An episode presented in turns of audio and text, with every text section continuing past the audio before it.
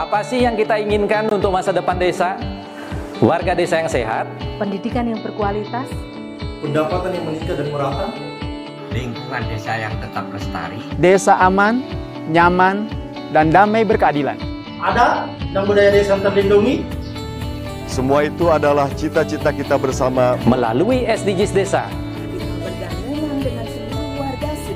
Melangkah maju, mewujudkan cita-cita bersama. Desa-desa di Indonesia telah menapaki kemajuan. Butuh kebayaan yang tetap terjaga.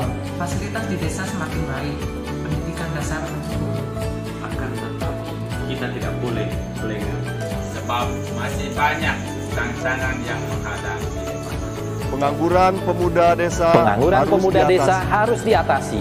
Penurunan kemiskinan desa. Penurunan kemiskinan harus desa lebih harus lebih cepat lagi. Kebakaran hutan harus Kebakaran hutan harus dihentikan. Kekerasan terhadap perempuan Kekerasan harus terhadap dihilangkan. perempuan harus dihilangkan. Pekerjaan-pekerjaan yang belum usai ini. Kini harus kita tuntaskan. Jadi, mari berdiri, Mari berdiri Mari berdiri Mari berdiri sebaris, berjajar bergandengan tangan, melukis kuntul baris. mewujudkan cita-cita kita bersama. dan pastikan Tidak ada satupun warga desa yang tertinggal di belakang. Mari membangun Indonesia dimulai dari desa. 18 tujuan untuk mewujudkan desa yang lebih baik.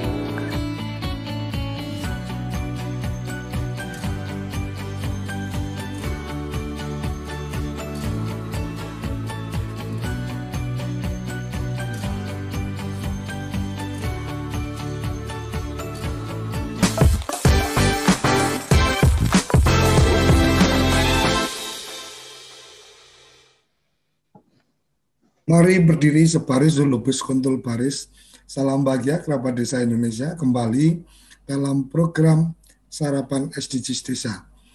Pagi ini kita akan mendiskusikan tentang kawasan pemukiman desa yang aman dan nyaman itu seperti apa. Apakah kemudian seperti di salah satu desa di Jombang yang memasang ratusan CCTV di desa atau kemudian menghidupkan apa eh, kegotong royongan siskamling dan seterusnya indikator-indikator apa yang kemudian dipantau atau dilihat dari sistem informasi desa eh, yang merupakan bagian dari SDGs desa. Silakan Gus Ivan, apa ini ceritanya?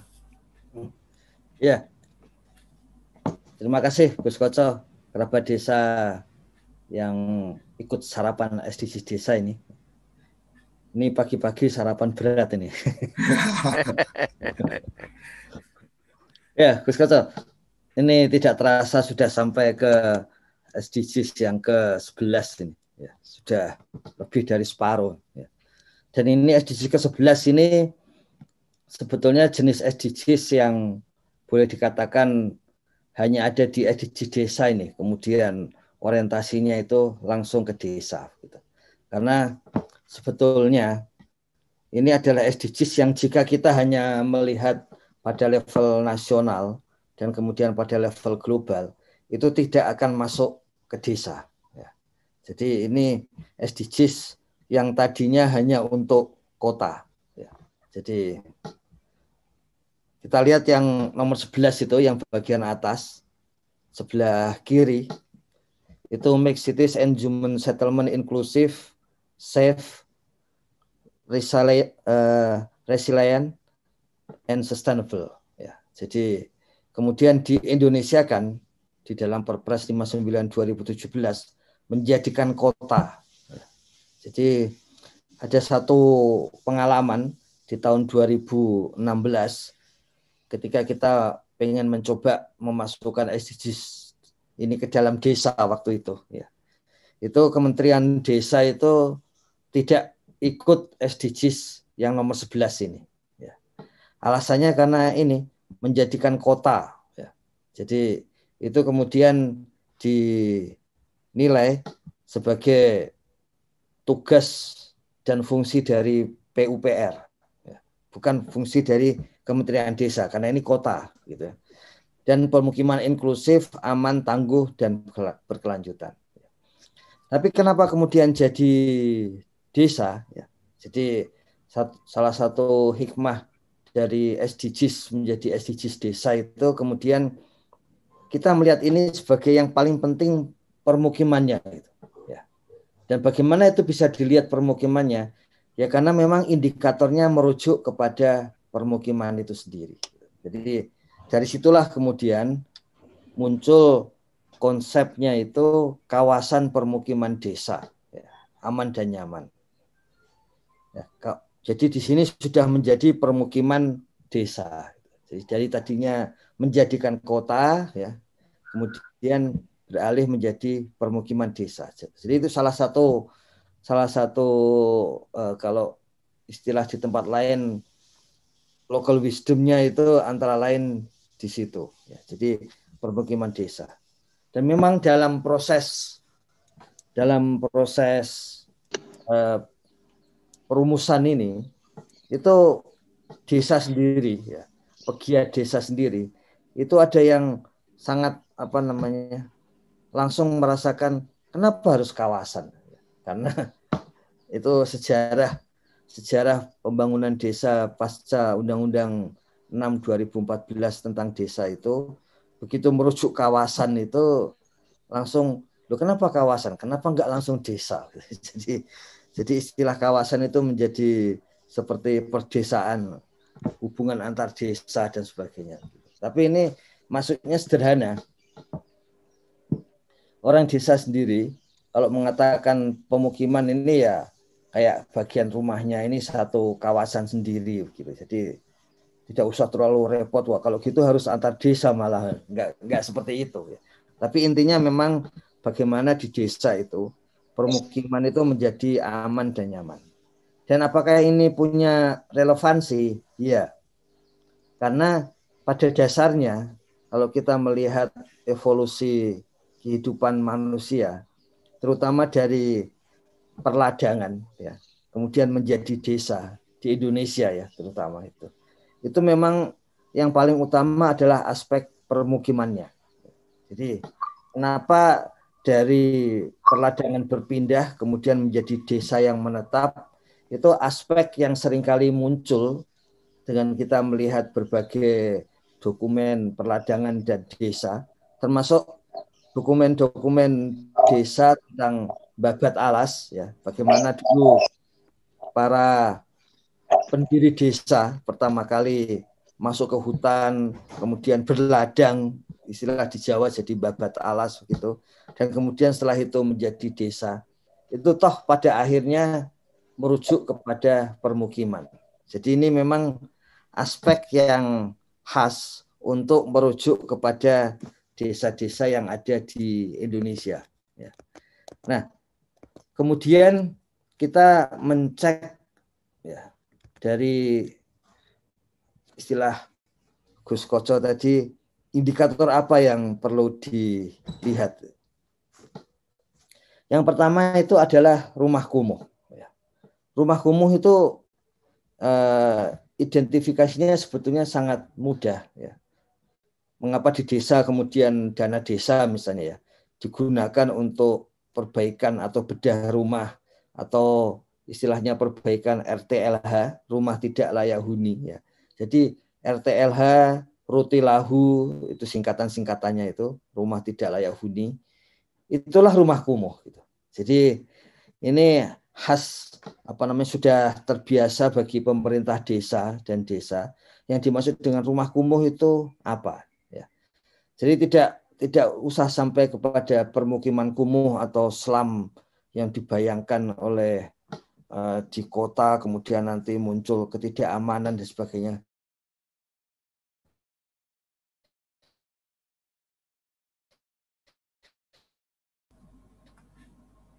Halo. Halo.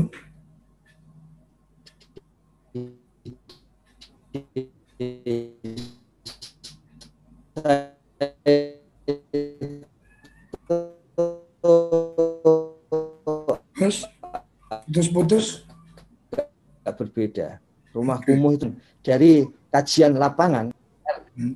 antara Halo, belum? Halo.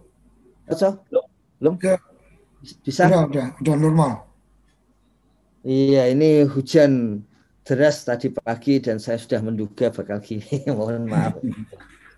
Ayah di Bogor. Nah, jadi RTLH Rutilahu itu uh, indikator dari rumah kumuh ini.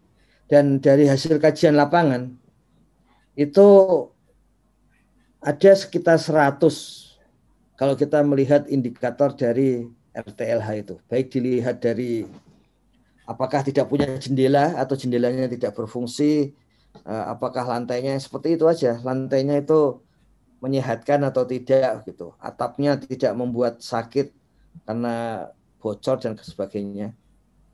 Ada 100 sekitar 100 di satu desa itu yang masuk dalam dalam uh, indikator rumah kumuh.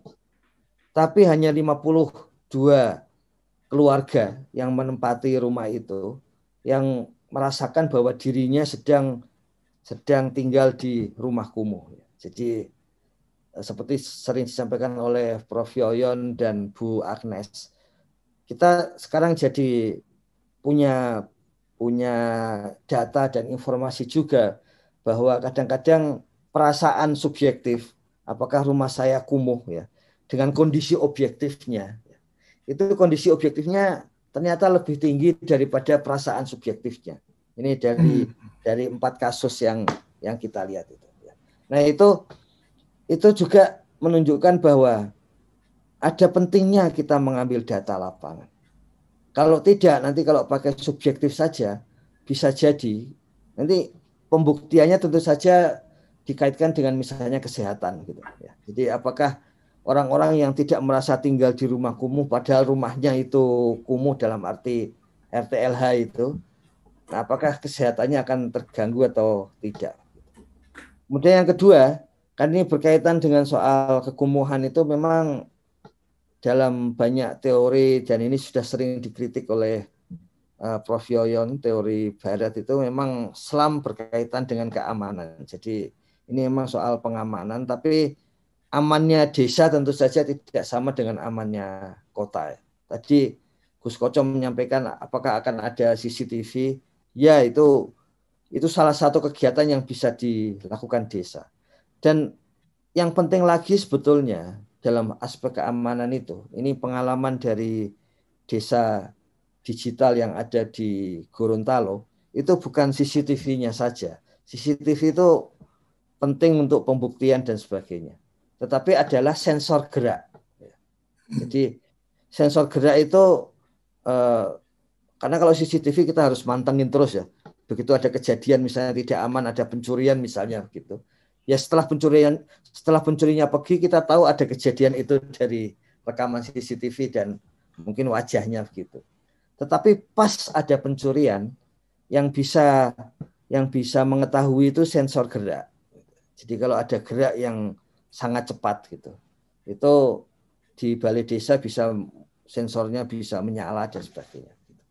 Jadi pengamanan ini eh, permukiman itu dalam beberapa kasus di Indonesia itu memang ada kaitannya dengan RT. Gitu. Meskipun meskipun kalau di beberapa tempat itu kaitannya lebih kepada dukuh yang lebih yang lebih bersifat tradisional ya, ada yang dukuh, ada yang pambakal dan sebagainya gitu. Nah, kita melihatnya di sini RT ya.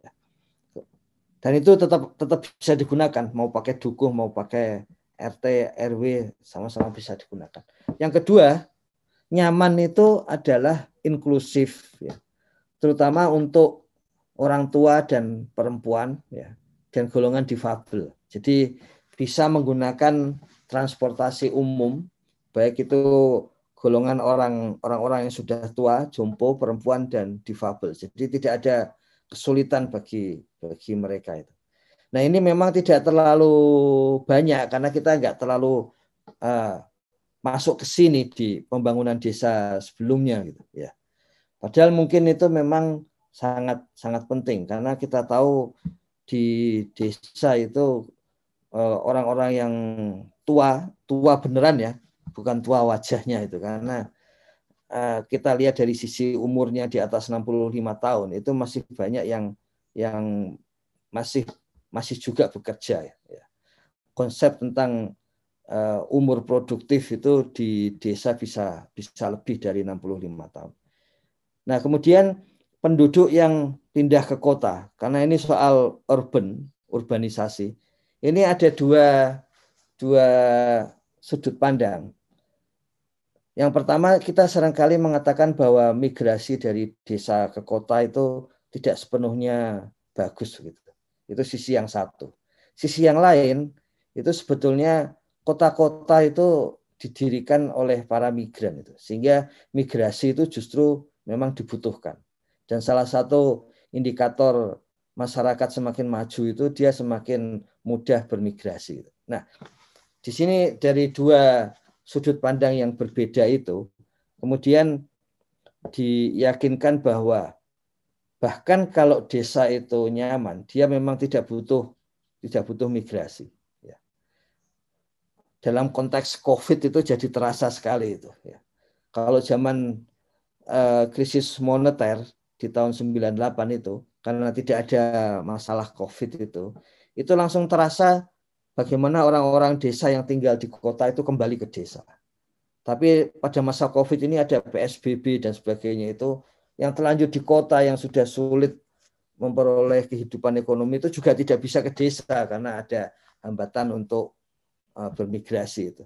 Kalau menurut BPS itu warga desa yang migrasi pulang pergi ke kota itu sekitar lima persenan itu ya lima persenan. Nah kemudian selain itu selain soal migrasi tadi dan ini harapannya migrasi tetap ada karena itu salah satu indikator kemajuan di sisi yang lain. Tetapi supaya migrasinya tidak terlalu banyak.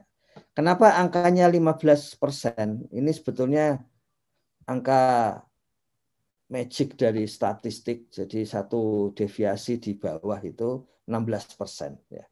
Untuk keperluan yang lebih sederhana kita tidak 16 persen sesuai dengan rumusan statistik, tapi 15 persen.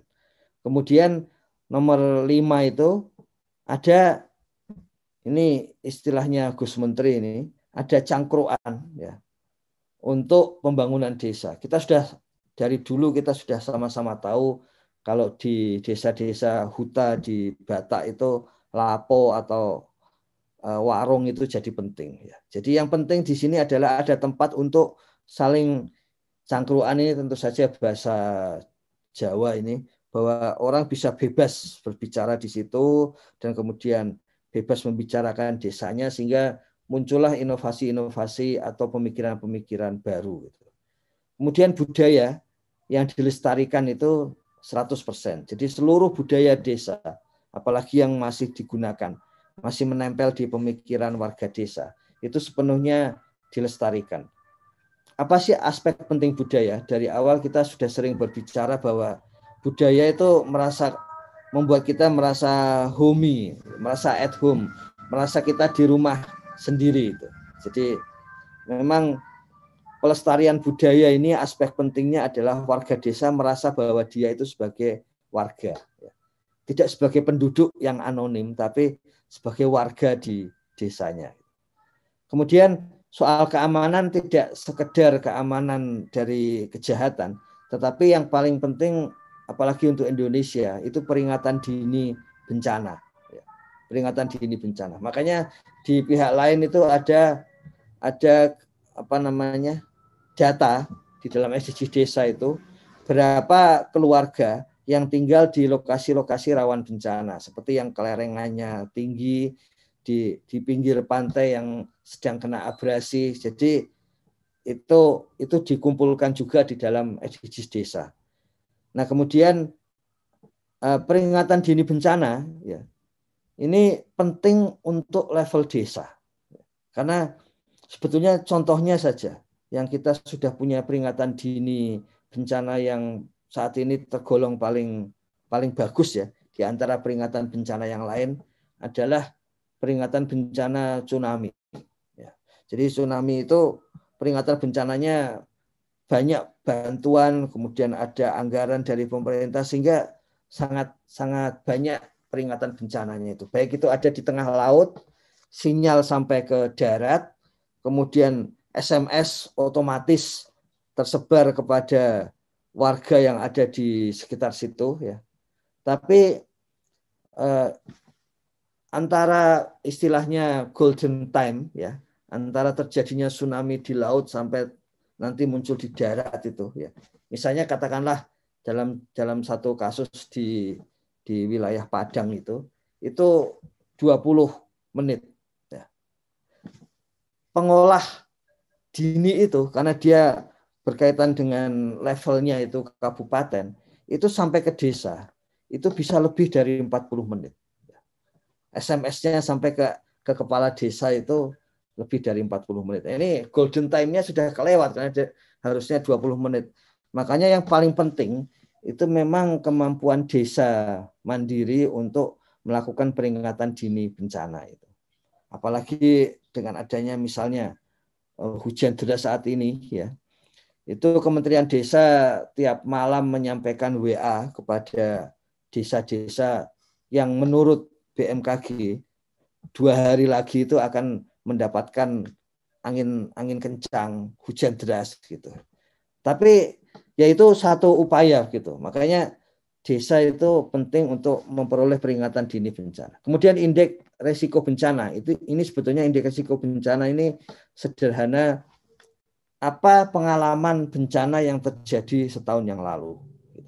Di RT mana bencana itu terjadi. Jadi kalau di RT 2 misalnya, setahun terakhir tidak ada bencana berarti resiko bencananya itu sedang nol. Gitu. Nah, seluruh RT dicek di desa sehingga pemerintah desa dan warga desa bisa mengetahui RT mana di antara RT kita itu yang lebih rawan bencana. Ya. Kemudian nomor 9 itu uh, salah ketik ya double. Kemudian pengolahan sampah dan penanganan sampah keluarga. Jadi ini yang paling penting bahkan di desa pun kemarin Bu Agnes dan Pak Edot menyampaikan itu penting kita untuk melakukan pengolahan sampah sehingga bisa berguna lagi bukan untuk diri kita tapi untuk masa depan uh, generasi kita gitu. Dan ada lapangan di desa. Jadi ini juga kita masih ingat Gus Menteri itu menyampaikan apa sih gunanya digitalisasi desa ya? Yang digi, yang dilakukan digitalisasi di desa itu ekonomi ya. Jangan melakukan digitalisasi yang lain dulu ya. Mengapa seperti itu? Karena penting bagi warga itu untuk saling bertemu.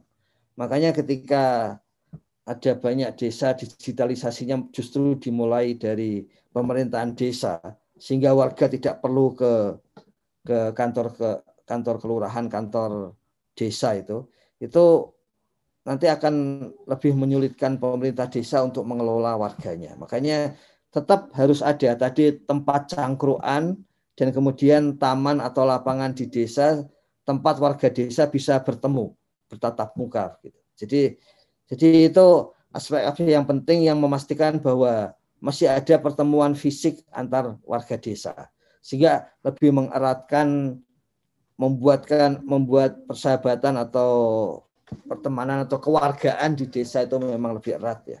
Dan kita sudah eh, saya kira desa juga sudah merasakan antara berhubungan dengan WA ya dengan berhubungan langsung seperti itu ya. Nah, ini ini indikator-indikator ada 10 indikator karena tadi peringatan dini bencana ada dua kali itu. Ada 10 indikator untuk menuju kawasan permukiman desa aman dan nyaman. Ya. Jadi nyamannya itu ya kita tahu tidak bisa melewatkan bencana, tapi bencana kita pandang sebagai resiko. Ya. Di dalam konsepnya itu masyarakat resiko itu dari Ulrich Beck itu ya yang dia bisa memperkirakan kalaupun dia tinggal di wilayah bencana, dia bisa memperkirakan bencana akan terjadi atau tidak dan ada peringatan dini. Ya bencana akan terjadi atau tidak itu indeks risiko bencana RT. Apakah pernah terjadi bencana di setahun yang terakhir dan kemudian peringatan dini tadi. Dan setelah itu kemudian sampai kepada rasa aman di dalam permukiman itu. Dan permukiman yang nyamannya itu ya dia tidak tinggal di rumah kumuh, ya. rumahnya sehat dan sebagainya. Tidak harus bagus ya, tapi yang jelas rumahnya sehat. Mungkin seperti itu, Gus Koco, apa namanya, secara okay. umum. Dan kita agak yakin uh, urusan ini sangat sangat mudah di di desa itu. Ya kecuali mitigasi bencana ya ini Mbak Ume mengatakan ada mitigasi bencana ini. Memang di Indonesia itu baru tujuh persen, Gus Koco. Desa-desa yang sudah menyiapkan mitigasi bencana. Baik itu pelatihan, menyiapkan alat, ya, menyiapkan bahan gitu, itu baru tujuh persen. Jadi memang apa namanya perlu membudayakan aspek resiko itu. Karena resiko ini kan tidak terjadi saat ini, tapi bisa terjadi di masa depan. Nah itu menyiapkan bisa terjadi di masa depan itu penting. Ilustrasinya seperti kalau kita misalnya ya, kalau di antara kita punya kendaraan gitu, kemudian ada servis bulanan gitu, atau servis setelah sekian ribu kilometer. Itu sebetulnya bagian dari mitigasi bencana itu. Memastikan pas kita berkendara itu ya tidak ada masalah di jalan. Nah, desa itu juga sama. Dia mitigasi bencana selalu melihat eh, alat-alat dan bahan kalau sampai terjadi bencana, kemudian kembali mengajak warga untuk latihan kalau sampai ada bencana begitu. Nah, itu memang sekarang kita tahu kita hidup di tanah yang apa namanya ya banyak bencananya saat ini. Kalau dulu kan kita merasa oh kita hidup di tanah yang loh jinawi semuanya. Kalau sekarang kan kita tahu. Nah itu cara memastikannya memang harus dengan dengan persiapan-persiapan mitigasi bencana itu. Gitu Gus Koco kerabat desa sekalian ya. Gus Ivan, yang menarik tadi uh, poin dua. Nah, yang pertama adalah SDGs apa global dan nasional sebenarnya tidak ada desa di situ artinya bicara yeah. pemukiman itu tidak ada desa ini ini menurut saya satu poin yang menarik keberanian untuk masuk di wilayah itu tapi yang indikator yang kedua tadi pengamanan dilakukan di 100% RT nah yeah. uh, beberapa yang sudah dilakukan Kementerian apa uh, desa yang saya tahu ada kerjasama dengan BNN untuk apa uh, desa bersih narkoba, ada kerjasama dengan badan anti teror supaya desa ini juga tidak menjadi sarang teroris. Kemudian ada apa uh, kerjasama kerjasama yang lain gitu kan. Nah, kenapa poin uh, poin-poin itu nggak ada Gus di situ? Artinya menyebutkan tentang penyakit masyarakat atau mungkin tentang secara spesifik bebas 100% bebas narkoba, 100% bebas apa teroris dan seterusnya. Silakan, guys. Iya, jadi apa namanya persoalan seperti itu ya. Yang hmm. tadi ini ini memang keamanan sama saja sama saja Gus Koco keamanan. Hmm. Tapi yang spesifik seperti itu, ya, yang spesifik seperti itu, itu masuknya di SDGs yang ke-16 Gus Koco. Oh. Ya. Jadi soal kriminalitas, soal perkelahian, kekerasan ya. Apalagi sampai KDRT ada di situ. Kemudian hmm. yang yang mengenai uh, narkoba ya, itu ada di SDGs desa berkaitan dengan kesehatan kemarin Gus Koco. Hmm. Jadi apa namanya? berkaitan dengan kesehatan nomor 11 ini Gus Koco. Hmm. Korban penyalahgunaan narkoba ya. Jadi hmm. kalaupun sampai ada narkoba itu korbannya juga ditangani. Warga desa yang kena narkoba ditaruh di panti rehabilitasi sosial Gus Koco. Jadi tapi di proses soal hafal-hafalan indikator aja itu. Sorry. Enggak, kalau saya sih melihatnya kan kalau bicara aman nyaman. Kalau bicara yeah, aman, yeah. maka bicaranya adalah gangguan dari luar. Yeah. Aman itu berarti kondisi di dalam, artinya yeah, yeah, oh rumah yeah. benar, dan benar. Nah, saya melihat uh, desa sudah mulai uh, cukup terancam nih dengan urusan narkoba, urusan ya. apa uh, teroris dan seterusnya. Ya, Makanya ya. ketika ada ya. kerjasama desa bersinar dan seterusnya, saya kepikiran kok kok nggak masuk secara khusus dalam ya, ya. Memang naik 100% Gus Koco. Desa-desa hmm. yang kena narkoba itu naik 100%. Hmm. Dari dari 1000 sekian menjadi 2000 sekian. Memang jumlahnya kecil 2000, tapi kenaikannya itu tinggi ya, kenaikannya tinggi. Jadi memang itu betul sudah mulai menjadi masalah di desa itu. Oke. Okay. Uh, eh, ini dari channel YouTube ada Mas Iksan Hajar Pak Ivan, perlu dirumuskan lagi rumah sehat dalam pemukiman desa yang nyaman itu seperti apa? Iya, atau ya, ya. perlu ada rumusan sendiri atau sebenarnya mengikuti rumusan yang sudah ada? Iya, rumah sehat dalam berbagai rumusan selalu kembali lagi memang persoalan apakah udaranya itu mudah masuk atau keluar, kemudian apakah penerangannya itu bisa bisa cukup sehingga orang tidak mungkin untuk kemudian menjadi sakit mata gitu. Kemudian hmm. juga jadi kembali lagi ke sana, Gus Koco. Pada dasarnya kalau kita melihat indikator yang digunakan untuk nasional itu sudah mencakup itu sih sebetulnya. Okay. Tapi kalau memang di lapangan dibutuhkan rumusan itu ya berarti nanti di dalam di dalam kaitan dengan SDG desa rumusan itu perlu dimunculkan gitu di samping indikator itu. Ya. Oke, okay. uh, eh, kita akan jeda sesaat untuk kemudian nanti berlanjut memberikan ruang kepada teman-teman yang ada di Zoom meeting maupun yang Kata saya menyeling, menyelingi sedikit Monggo, pertanyaan kecil untuk Pak Sugeng, Pak uh, Yatno dan teman-teman itu. Boleh? Silakan, silakan. Iya, jadi seperti kemarin eh, Pak Yatno, Pak Sugeng, mohon maaf ya, dan Bapak yang lain. Apakah tadi informasi itu sudah agak membumi atau belum ya? Kan, kan gitu kemarin ya Gus Ipan pertanyaannya ya.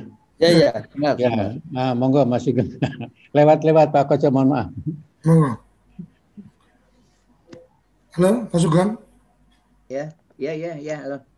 Sinyalnya Madan, rada-rada ngadat. Gimana gimana tadi anu dan Koco?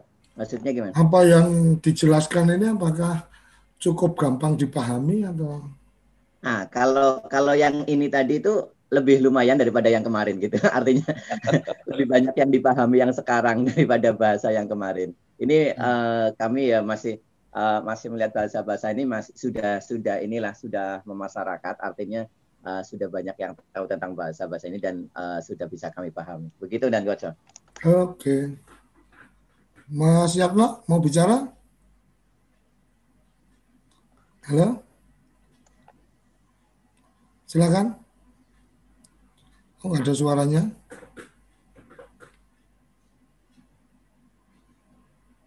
Halo? Di, masuk suaranya. Di komputernya mungkin.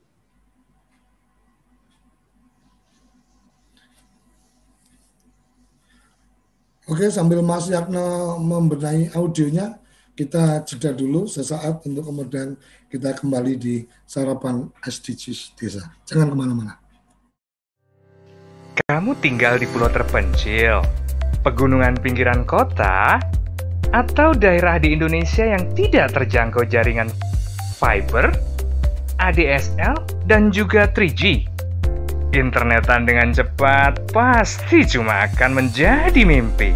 Mau pakai tol langit, pakai desa wifi, kunjungi www.desawifi.id. Apa sih yang kita inginkan untuk masa depan desa? Warga desa yang sehat, pendidikan yang berkualitas, pendapatan yang meningkat dan merata, lingkungan desa yang tetap lestari, desa aman, nyaman, dan damai berkeadilan.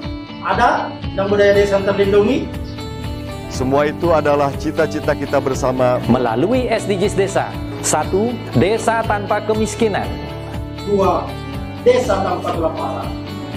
Tiga, Desa sehat sejahtera. 4. Pendidikan desa berkualitas. 5. Keterlibatan perempuan desa.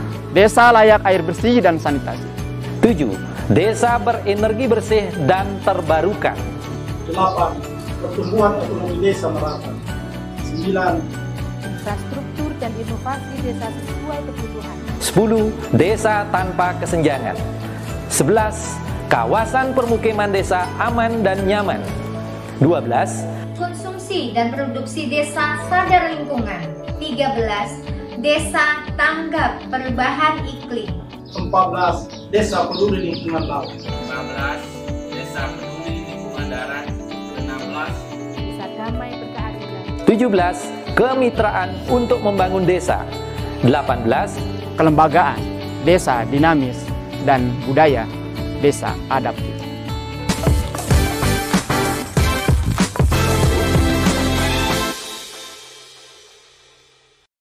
Desa Vision Desa Vision memberikan pilihan tayangan edukasi dan inspirasi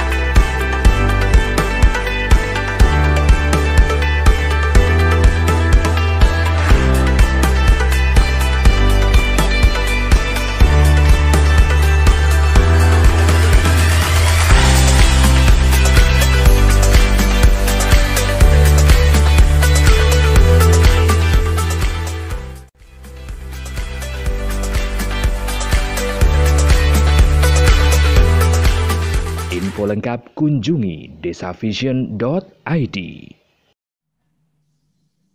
Oke, kembali ke sarapan SDGs Desa.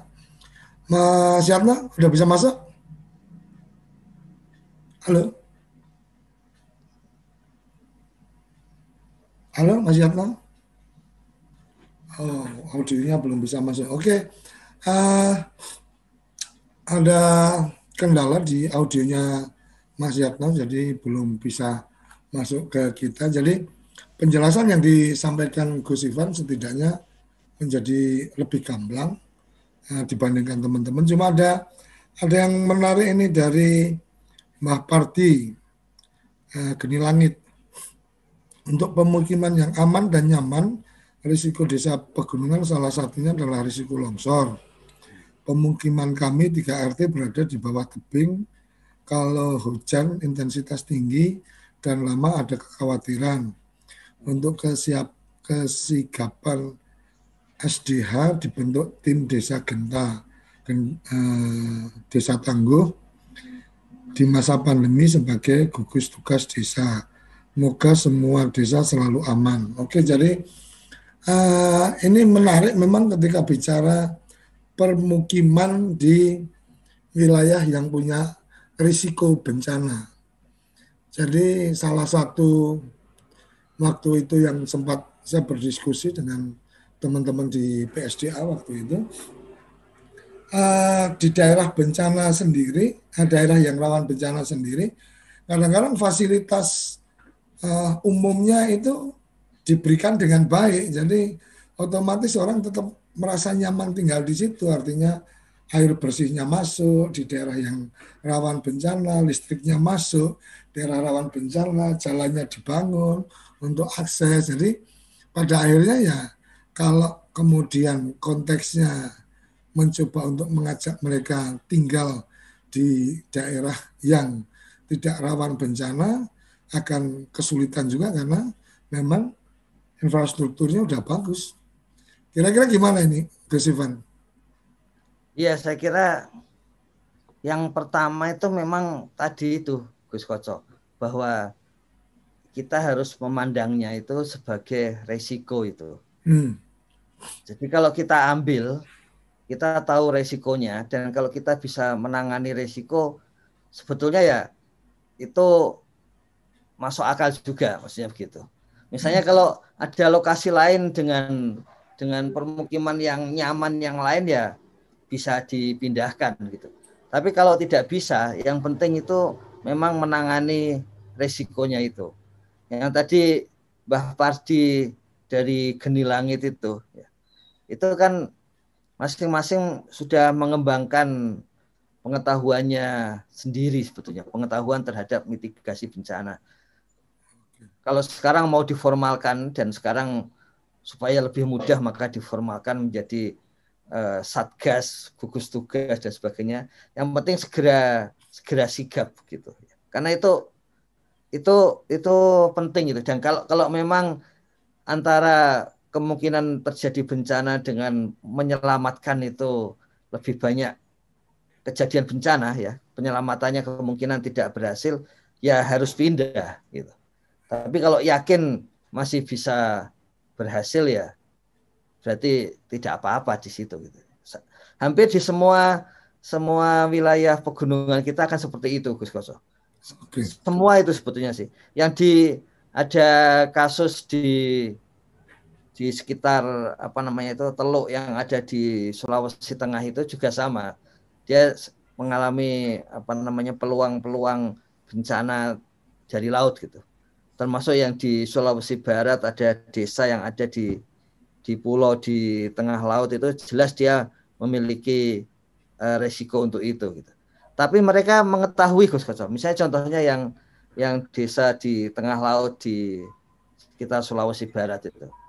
Ya kalau kalau dia ingin itu maka sebelum bulan-bulan Agustus September akan akan ke darat dulu menemui saudaranya atau sambil bekerja di di Pulau Sulawesi gitu.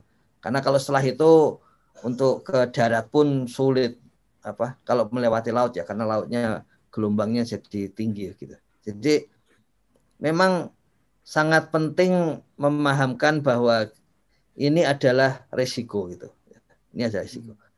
Jadi kalau orang kota punya asuransi itu kan pemahaman terhadap resiko bahwa bisa terjadi tapi kita punya pengaman gitu seperti itu. Nah, desa itu juga harus mulai seperti itu gitu. Bahwa bahwa kita memang hidup di wilayah yang rawan gitu. Tapi kita punya punya pengamannya. Nah ini kalau tidak yakin dengan pengaman ya jangan di situ kan. Ini ini persoalan hak asasi manusia tertinggi lagi ini soal kehidupan misalnya soal hak untuk hidup itu. Jadi ya harus seperti itu. Makanya Pak Mbah Pardi mungkin bisa menceritakan apakah ada wilayah-wilayah di desanya yang menjadi tempat pengungsian sementara yang selalu disiapkan oleh desa gitu kan kalau terjadi masalah. Dan itu kan bisa dihitung Gus Koco.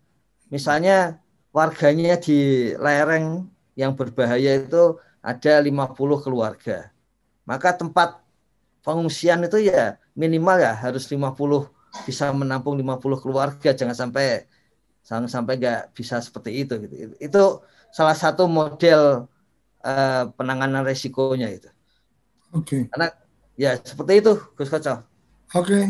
Ada Bu Agnes akan menambahkan Bu Agnes? Ya, terima kasih. Mohon maaf nih sambil siap-siap tadi mau keluar kota, Pak. Wow. Kan, Pak Koco. Jadi uh, menjadi orang desa itu menurut saya sekarang itu ya apalagi aparat itu harus jadi orang yang hebat gitu karena eh, secara organisasi saya kira memang harus bisa memahami atau menguasai ya manajemen risiko karena risiko risiko tinggal di desa juga bukan tidak sederhana gitu. Dan memang kalau di desa itu eh, dibandingkan kota ya tentu saja tidak sehebat di kota anunya apa fasilitasnya ya. Sementara risikonya cukup eh, besar gitu. Besarnya itu ya itu tadi ter, termasuk di antaranya kalau ada bencana dan sebagainya. Nah sekarang ini yang sedang kekinian ini Pak Ivan yeah. tentang COVID ini. Kita kan berharap sekali desa itu yang paling aman untuk ditinggali uh, selama COVID ini. Karena ya mestinya memang jauh lebih sehat lah dibandingkan dengan di kota gitu ya. Nah sekarang ini yang ke, yang terjadi di Jawa Timur yang saya termati datanya ya, itu sekarang ini COVID itu sudah merajalela pak di di semua kabupaten, bukan bukan di kota loh ya, di desa-desa itu juga sudah ada. Dulu kan kita sangat aman tinggal di desa itu. Nah, oleh karena itu barangkali memang eh, teman-teman di desa itu kan belajar risiko tadi atau belajar memanage risiko tadi itu eh, termasuk di antaranya ya risiko ini menghadapi pandemi gitu.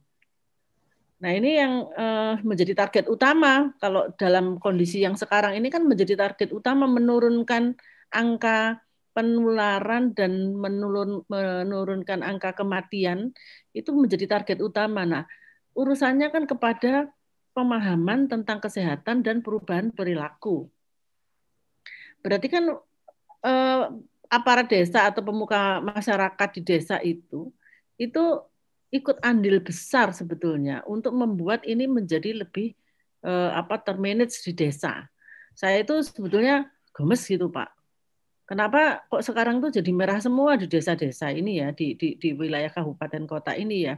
Nah hmm. sehingga kalau misalnya di desa itu, dulu pernah Pak Gus Menteri itu pernah diskusi soal itu ya, waktu itu saya ikut di dalam uh, diskusi itu, uh, bagaimana, dulu kan ada namanya desa siaga COVID ya, kalau tidak salah seperti itu. Nah sekarang ini kan kayaknya sudah mulai anu apa itu namanya luntur luntur semangatnya gitu. Padahal dulu semangat sekali Pak. Dan itu hijau, semangat sekali. Nah ini saya cuma ingin pesan gitu, bagaimana caranya supaya Kementerian Desa itu sekarang ini fokus ke situ juga gitu, ya. supaya masyarakat di desa itu aman dan apa itu namanya tidak berisiko untuk paparan COVID ini. Karena kan fasilitas kesehatan kurang ya, terutama untuk mengatasi COVID kan kurang. Nah, jadi bagaimana caranya supaya sekarang ini manajemen desa itu juga dibekali untuk bisa menjadi siaga COVID beneran tadi itu. Dulu tuh luar biasa, Pak. Ya, luar biasa yang saya tahu contoh ya di desa kecil di Kediri.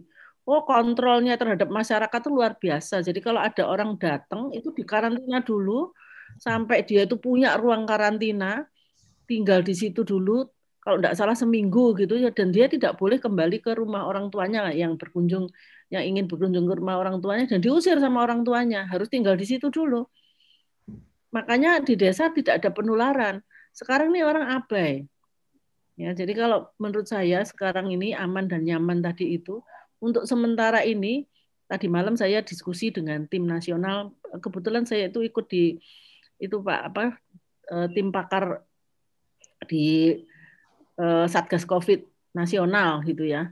Kita tuh diskusi ternyata kan pemberian vaksin yang diinginkan Pak Jokowi sampai Desember itu itu sebetulnya terlalu ambisius. Ya enggak tahu bisa tercapai apa enggak. Yang paling cepat itu 15 bulan.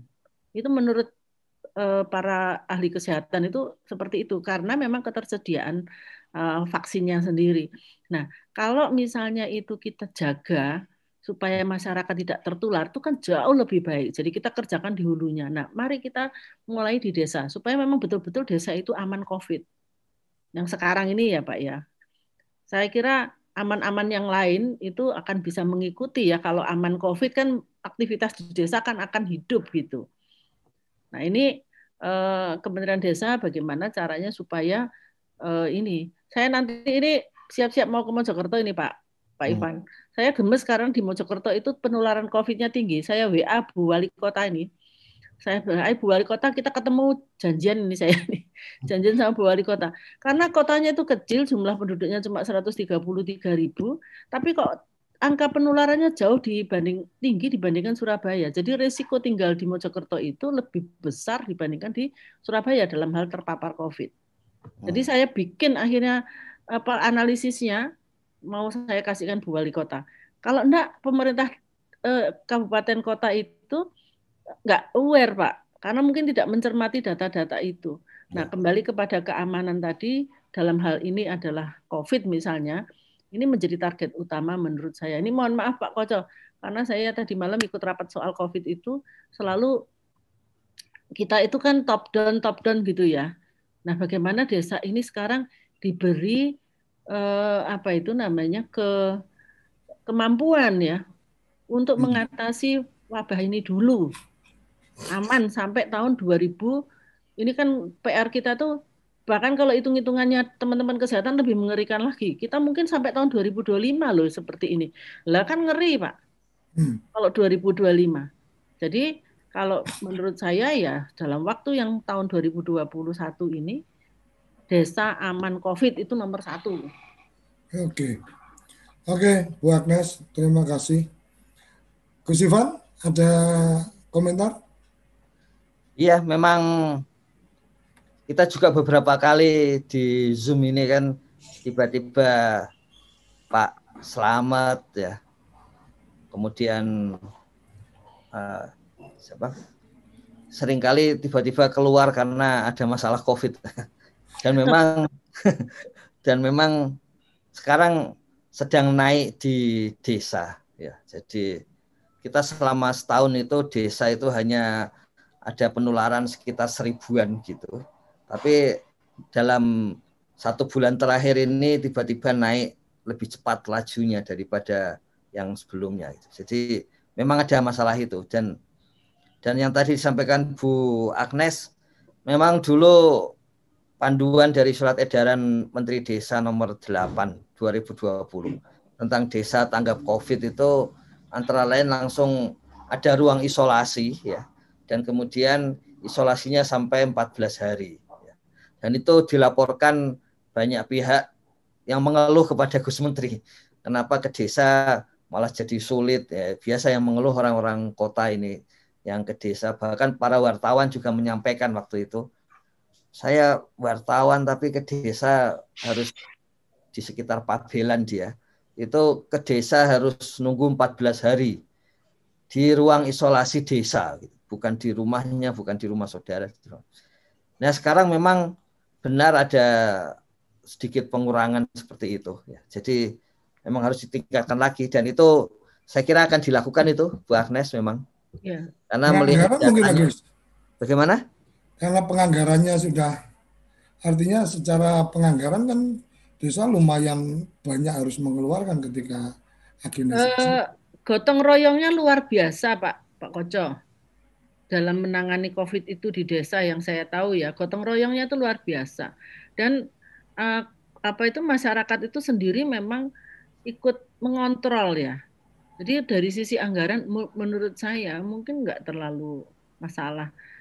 Bahkan yang kalau, saya tahu ya, mungkin kalau saya uh, kepikirannya bahwa mereka mungkin waktu itu dengan sangat semangat berkontribusi kemudian ya. seterusnya itu karena berpikirnya kan nggak akan panjang. Tapi begitu ini kok ulu ini setahun terus harus harus apa eh, berkontribusi terus sementara secara ekonomi mereka juga mulai juga mulai terganggu karena ini COVID ini kan isu kesehatan dan isu ekonomi jadi ya, satu. Betul. Oke mungkin uh, Prof Yayan ini 6 menit terakhir Prof. Ya, okay, Saya kira seperti biasanya penjelasan Gus Ivan itu sangat penting sekali ya. Yang SDGs desa itu termasuk yang pagi ini soal pemukiman. Prioritas yang, yang sekarang tadi saya setuju, pemukiman desa itu harus aman. Aman dari banyak hal ya. Tadi kasus-kasusnya disampaikan oleh Gus Ivan. Ada mabuk, ada narkoba, macam-macam lah. Nah dalam konteks COVID ini, saya kira betul harus aman ya. Tapi tolong eh, menurut saya pemikiran orang kota di desa itu tidak selamanya tepat betul juga. Gitu loh. Nah, saya mengidentifikasi tiga hal sekarang ini. Satu, mobilitas orang kota ke desa itu tinggi sekali. Sebaliknya mobilitas orang desa ke kota juga sangat sekali. Ini yang menjadi perantara tadi Bu Anes, penularan tadi itu. Ya.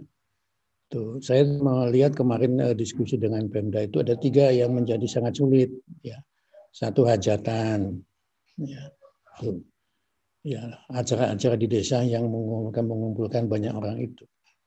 Sampai-sampai saya uh, agak ini agak bukan apa ya agak tidak masuk akal. Ada teman dosen besok minggu mengunduh mantu di satu tempat ya. Padahal sedang berlaku ppkm itu. Eh, dia atur bagaimanapun tetap kerumunan itu tidak bisa tidak. Di desa juga begitu. Dua itu tadi hajatan sudah ada dangdutan waduh sudah sulit itu ya.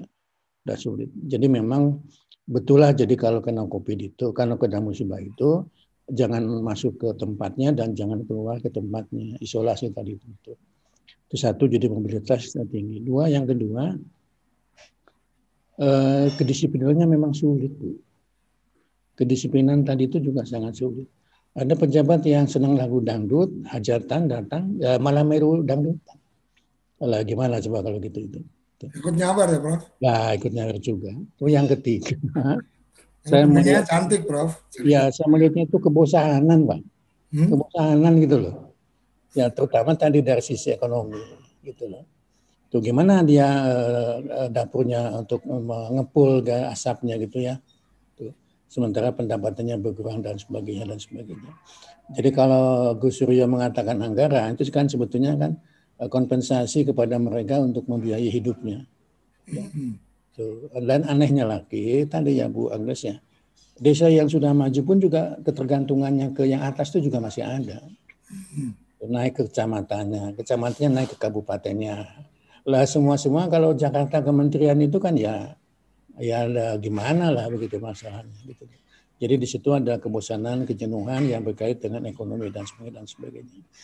Eh, dari sisi spiritual ya spiritual uh, ada dua yang bertentangan kota itu kecemasan desa itu kepasrahan nah kalau sudah kepasrahan kan jadi ikhtiarnya kan jadi minimal gitu ikhtiar untuk sehat ikhtiar untuk ini kan jadi minimal gitu loh itu ya jadi ada dimensi uh, semacam sosial budaya spiritual dan sebagainya dan sebagainya di ya gitu. Saya melihat di terutama nih di eh, di kabupaten saya, saya berkali-kali dengan ketemu dengan ada dinas kesehatan itu. Uh, intinya itu ya uh, ada keluarga dari kota pulang ya tidak tahu dia itu sehat apa sehat. Eh hari kedua ketiga menurut keluarganya, tidak tahu gimana mana ke tetangga dan sebagainya dan sebagainya. Jadi memang uh, uh, begitu itu. Ya. Sekarang dua hari sekali ada kematian karena COVID bu di desa itu. Terutama di tempat saya, aduh ngeri sekali memang betul bu. Dua hari itu ada. Tapi yang sembuh juga banyak. Intinya Gus Ipan dalam konteks pemukiman itu memang uh, pemukiman desa itu sekarang uh, menghadapi banyak masalah. Selain tidak layak huni, keamanan, macam-macam macam dan sebagainya itu ya. Banjir bandang luar biasa sekali dan lain-lain itu. Ya itu satu satu refleksi kita bahwa uh, di masa lalu kita itu ada kesalahan yang kita lakukan. Kan banjir bandang itu kan tidak datang tiba-tiba itu. Sungai meluap kan tidak datang tiba-tiba gitu loh. Ekonomi uh, ambruk seperti sekarang ini juga begitu. ya. Jadi kalau pesan Gus Ipan saya kira kita semua Eh, betul Bu Agnes, itu kan tidak bisa diprediksi kapan selesainya itu. Ya. Wah luar biasa sekali. Nah, oleh karena itu saya kira uh, gimana ya, karena ini menyangkut strategi nasional ya di, di pemerintahan soal vaksin, soal apalah macam-macam gitu ya. Nah, dan yang paling sangat dikhawatirkan ke depan itu uh, apa namanya konsistensi keberlanjutan meneruskan usaha-usaha yang hari ini kita lakukan soal disiplinnya dan sebagainya. Jadi eh, soal uh, vaksin aja suasana politiknya tuh nggak enak itu di tingkat nasional itu. Yang berpengaruh kepada orang itu bertanya-tanya, saya ini perlu vaksin apa tidak gitu. Ya, akhirnya kan jadi ke situ. Ya, dan oleh karena itu kepercayaan kepada pemerintah menjadi sangat penting. Lewat Kementerian Desa, saya kira tadi yang disampaikan Gus Usipan, perumahan yang aman, nyaman dan lain dan lain-lain. Gitu. Ini masalah besar, saya kira tidak hanya di desa, yang di kota nasional, bahkan di dunia, saya kira soal COVID ini. Ya, ya jadi memang e, begitulah, nggak tahu gimana penyelesaiannya. Yang penting saya alhamdulillah ini bisa ketemu dengan Gus Ipan ini lewat Zoom ini ya mungkin eh, WA-nya baru ada masalah atau gimana begitu ya. Emailnya juga, email juga. Oke, Bro. Pak Agnes, Pak Koco, dan sebagainya. Senang sekali lagi pagi ini, saya kira. Ya. Oke, terima kasih. Kerabat Desa tanpa terasa sudah di penghujung acara. Untuk Mas Madong eh, tidak dijawab melalui chat di Zoom, eh, harus ada perdes atau SK tentang tata ruang desa. Mungkin uh, bagian-bagian itu apa perlu ada semacam petunjuknya dan seterusnya. Uh, kerabat desa tanpa terasa sudah sampai di penghujung acara. Setiap Senin sampai Jumat pukul 6 sampai pukul 7 jangan lupa sarapan SDGs desa. Dan akhir kata saya sampaikan mari berdiri sebaris, lupis gundul baris. Salam bahagia kerabat desa Indonesia. Terima kasih. Apa sih yang kita inginkan untuk masa depan desa? Warga desa yang sehat, pendidikan yang berkualitas, pendapatan yang meningkat dan merata, lingkungan desa yang tetap lestari, desa aman, nyaman, dan damai berkeadilan. Ada dan budaya desa terlindungi. Semua itu adalah cita-cita kita bersama melalui SDGs Desa. dengan seluruh warga Melangkah maju, mewujudkan cita-cita bersama desa-desa di Indonesia telah menapaki kemajuan. Butuh kebayaan yang tetap terjaga. Fasilitas di desa semakin baik, pendidikan dasar mencukupi. Akan tetap kita tidak boleh lengah. Sebab masih banyak tantangan yang menghadapi. Pengangguran pemuda desa Pengangguran harus pemuda diatasi. desa harus diatasi. Penurunan kemiskinan desa, Penurunan kemiskinan desa harus lebih cepat lagi. Kebakaran hutan harus kebakaran hutan harus dihentikan. Kekerasan terhadap perempuan Kekerasan harus terhadap dihilangkan. perempuan harus dihilangkan. Pekerjaan-pekerjaan yang belum usai ini. Kini harus kita tuntaskan. Jadi, mari berdiri. Mari berdiri. Mari berdiri. Mari berdiri sebaris. Berjajar bergandengan tangan. Melukis kuntul baris. Mewujudkan cita-cita kita bersama. Dan pastikan tidak ada satupun warga desa yang tertinggal di belakang. Mari membangun Indonesia dimulai dari desa. 18 tujuan untuk mewujudkan desa yang lebih baik